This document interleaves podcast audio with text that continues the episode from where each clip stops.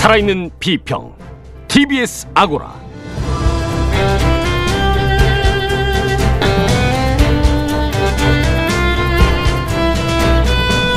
안녕하세요. TBS 아고라 송현주입니다. TBS 개편을 맞아 TBS 아고라도 작은 변화를 시도했습니다. 기존의 주마가편과 사진관 코너에 더해 언론 관련 사안을 격주로 번갈아가며 뉴스 브리핑과 빅데이터 분석을 통해서 알아보는데요. 지난주 미디어 뉴스 브리핑에 이어서 오늘은 빅데이터 분석을 선보입니다.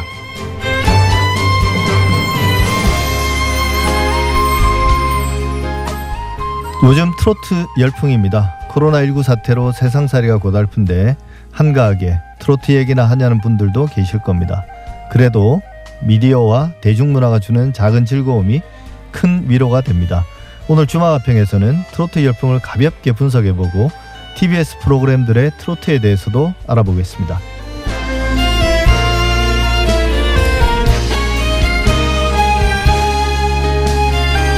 코로나19 사태가 장기화되면서 그 경제적 파급 효과도 커지고 있습니다. 자영업자나 비정규직 노동자는 물론이고 급여 생활자들도 무급휴직이나 장기휴가다해서 소득이 급감하는 경우가 많은데요. 몇몇 지자체, 지자체장들이 나서서 재난기본소득을 화두로 던졌습니다. 청와대가 정부는 일단 선을 그었지만 총선을 앞둔 정치권에서 논란이 가열되고 있는 상황인데요. 언론이 이 사안을 어떻게 보도하고 있는지, 문제점은 무엇인지, 사실과 진실의 관계 사진관에서 알아보겠습니다. TBS 아고라 지금 시작합니다.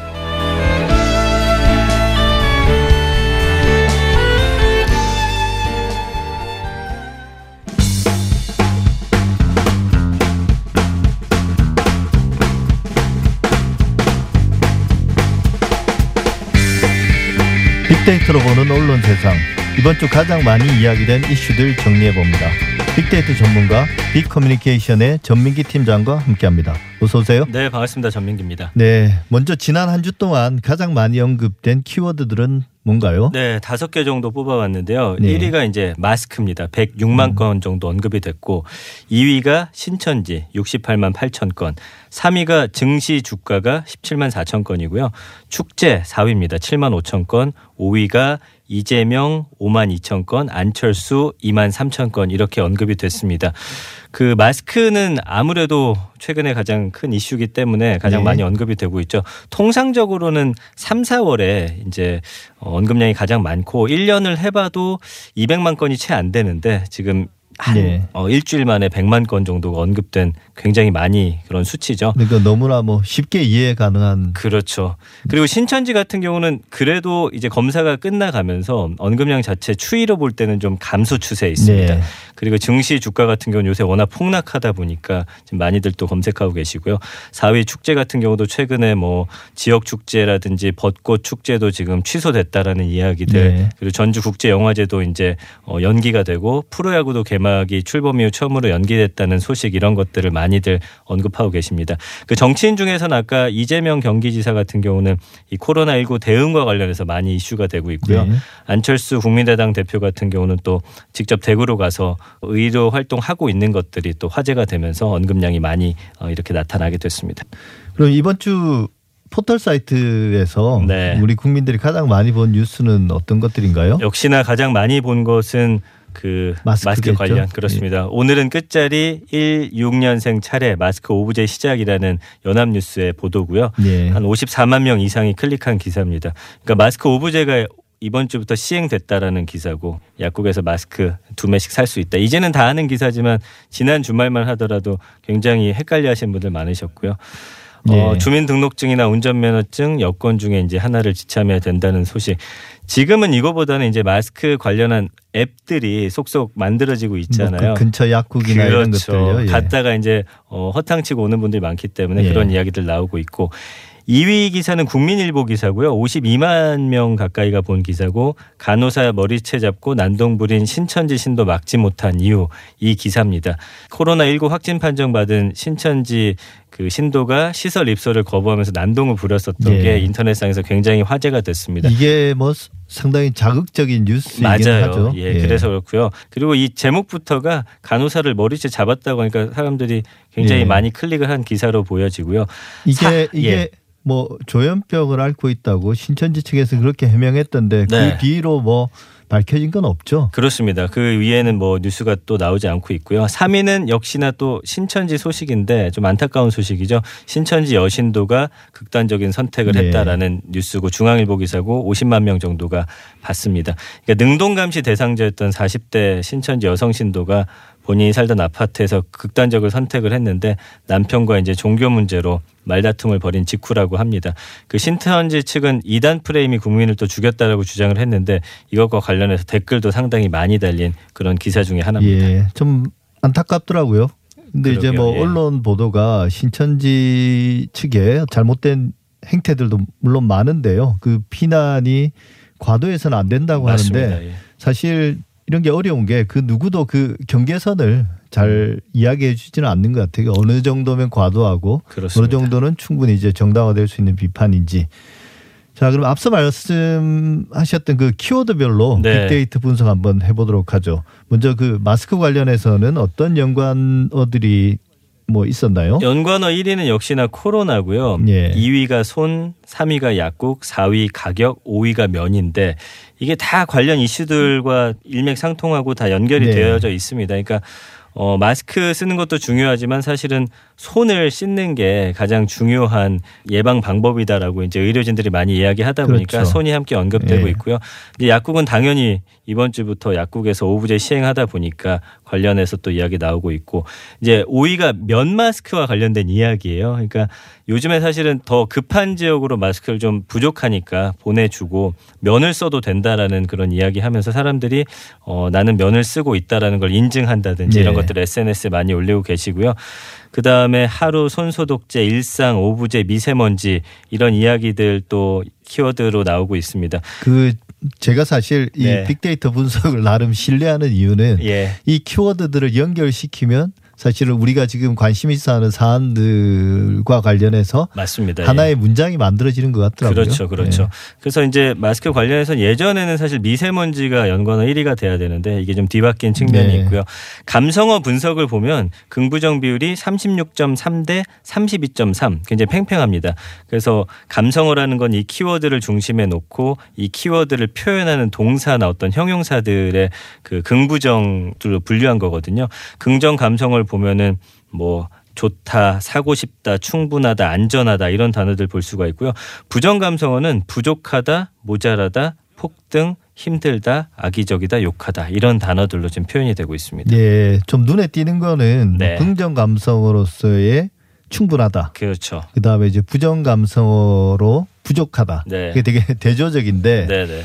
뭐 충분히 이해가 됩니다. 뭐 우리나라 인구는 5천만이죠. 그렇죠. 근데 실제 생산할 수 있는 마스크는 하루에 천만 장이니까 네, 네. 부족한 거는 이제 객관적 사실이고요. 그렇죠. 뭐또 충분하다고 말하는 사람들도 이해가 되는 게 그게 서로 배려만 하면 음. 천만 장 정도로 충분하지 않을까.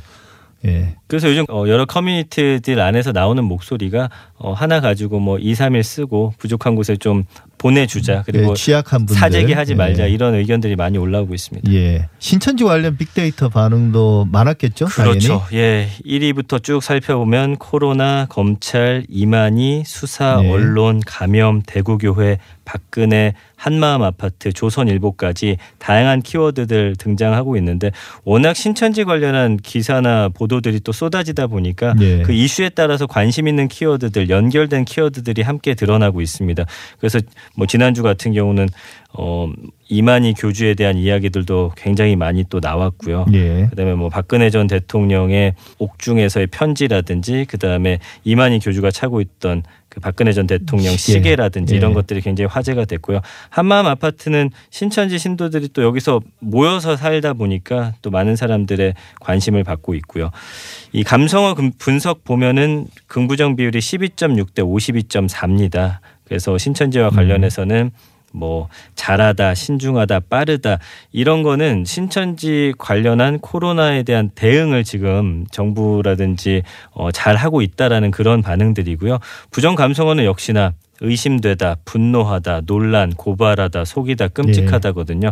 그래서 아까 마스크와 관련해서는 긍부정 비율이 부정 비율 확실히 52.4로 굉장히 높게 나타나고 있는 예. 그런 상황입니다. 국민들의 어떤 마음이겠죠. 뭐 부정 감성어도 그런 거겠죠. 뭐 계속 속인다고 하니까 뭔가 의심스럽고 그렇습니다. 그러니까 화가 나는 거고요. 맞습니다. 그러니까 고발해야 되겠다. 마- 정확하십니다. 예. 근데 조선일보 키워드는 왜 들어간 가요? 이게 그제 마지막이긴 하지만 네, 한국 기자협회가 발행하는 기자협회보가 이 예. 코로나19 관련해서 조선일보 보도를 좀 비판하는 내용이 있었습니다. 이게 콕 집어서 조선일보 보도를 비판했나요? 그렇죠. 이게 SNS에서 좀 많이 화제가 됐고요. 협회보가 이제 4일 발표한 선 넘은 조선일보의 코로나 보도라는 제목의 칼럼에서 어, 이렇게 좀 우리가 판단하고 있다. 특히 지난달 19일 신천지 신도들의 집단 감염으로 환자가 폭증한 이후에 이어진 보도는 정략적 보도라는 혐의가 짙다. 이렇게 기자협회에서 발표를 한 거고요. 그 일관되게 정부의 초기 중국 봉쇄의 실패가 코로나의 대확산으로 이어졌다고 예. 지금 단정해서 보도하고 있다라는 겁니다. 이러면서 이제 기자협회는 과도한 공포를 유발한다든지 자극적인 보도는 좀 자제해 주길 바란다라는 그런 내용도 밝히고 있습니다. 예. 뭐 최근에 이제 조선일보의 대형 오보도 있었습니다. 그 70대 대구 여성이 네. 이제 진료를 거부당해서 음. 이제 자기가 속이고 백병원에 입원을 한 거다 이렇게 알려졌는데 네. 어 실제로 이제 보건소에서 진료를 거부한 게 아니라 보건소를 가지 않았다고 하더군요. 근데 이제 조선일보는 보건소에서 진료를 거부했다. 네. 근데 이제 그 이 공공의료기관인 보건소가 진료를 거부하는 거는 음. 생각보다는 큰 사건이거든요. 맞습니다. 실제로는. 맞습니다. 그래서 요즘에 그 SNS에서 퍼지는 글들 중에 어, 언론의 어떤 이런 보도 행태라든지 그 팩트 체크에 관해서 여러 가지 의견들이 상당히 많이 올라오고 있고요. 확실히 예전보다는 이제 그 언론사에서 보도하는 걸 그대로 받아들이기보다는 좀 비교하시고 팩트 체크도 직접 하시는 그런 분들이 상당히 많아지고 있다라는 거를 어떤 검색어라든지 연관어 그리고 감성 분석을 통해서도 네. 좀 확인할 수가 있습니다. 예, 뭐 참고로 말씀드리면 조선일보, 그러니까 한국 기자협회는 뭐 전국에 어, 기자들이 가입된 조직인데요. 그렇죠. 조선일보는 가입돼 있지 않습니다. 네, 네, 맞습니다. 예. 어, 마지막으로 SNS 가장 많이 퍼다는 네. 뉴스라고 해야 될까요? 한번 네. 살펴볼까요? 이건 이제 미디언 관련 이슈 중에서 어, 사람들이 좋아요라든지 아니면 직접 이 태그 해가지고 다른 어, 올리는 그런 경우거든요. 예. 어, 4,174번 퍼나른 그런 보도가 있습니다. 그리고 예. 좋아요가 7만 8천 개 달린 뉴스인데 오마이뉴스에 독일 내가 가짜 뉴스 안 지우면 600억 원 벌금 의결 이런 아, 제목의 기사입니다. 이거는 SNS 이용자들에게는 중요한 그렇죠. 중요한 뉴스네요. 이게 사실은 뭐 언론 보도를 통해서 많이 알려지진 않았지만 네. SNS에서는 이렇게 본인들이 꼭 이걸 좀 많이 봤으면 좋겠다는 기사들을 좀 퍼나르는 형식으로 네. 많이 소비가 되는데 이 기사였고요. 독일 내각이 이제 SNS에서 증오글이나 가짜 뉴스를 차단하기 위한 강력한 입법 조처에 나서기로 했다라는 소식이고 그 법무부가 주도한 이런 내용의 입법안을 의결했다. 현재 언론이 보도한 내용입니다. 그 법안을 보면은 증오 콘텐츠나 가짜 뉴스를 네. 찾아내고도 적정 시기 안에 이걸 삭제하지 않으면 이 해당 SNS 회사에다가 어 최고 600억 원의 벌금을 물릴 수 있도록 했다라는 소식이고요. 이 중도자파 사회민주당 소속의 이 법무부 장관이 길거리에서처럼 SNS에서도 범죄적 선동 행위는 설 자리가 없게 될 것이다 이렇게 예. 이야기를 했다라는 게 지금 화제가 되면서 우리 역시도 어, 잘못된 보도라든지 이런 걸 내는 것도 문제지만 포털 사이트에서 이거를 무분별하게 그냥 올리는 거에 대해서 좀 이야기가 나오고 있습니다. 그러다 보니까 사실은 어, 두 포털 모두 연예 기사 댓글란도 없어진 상태고요. 네. 지금 어, 사이로 총선 앞두고서는 뭐 인물 연관 검색어라든지 이런 것들을 다 지금 가려놓고 있는 상태입니다. 예, 사실 이제 우리나라도 사실은 이 문제는 중요한 이슈가 될 겁니다. 그 다음에- 사용료와 관련해서 또 이야기 많이 나오고 그럼요. 있잖아요. 어, 예. 다음에 뭐 사진관이나 뭐 네. 주막가평에서 좀 상세하게 논의해 볼 필요가 있을 것 같습니다.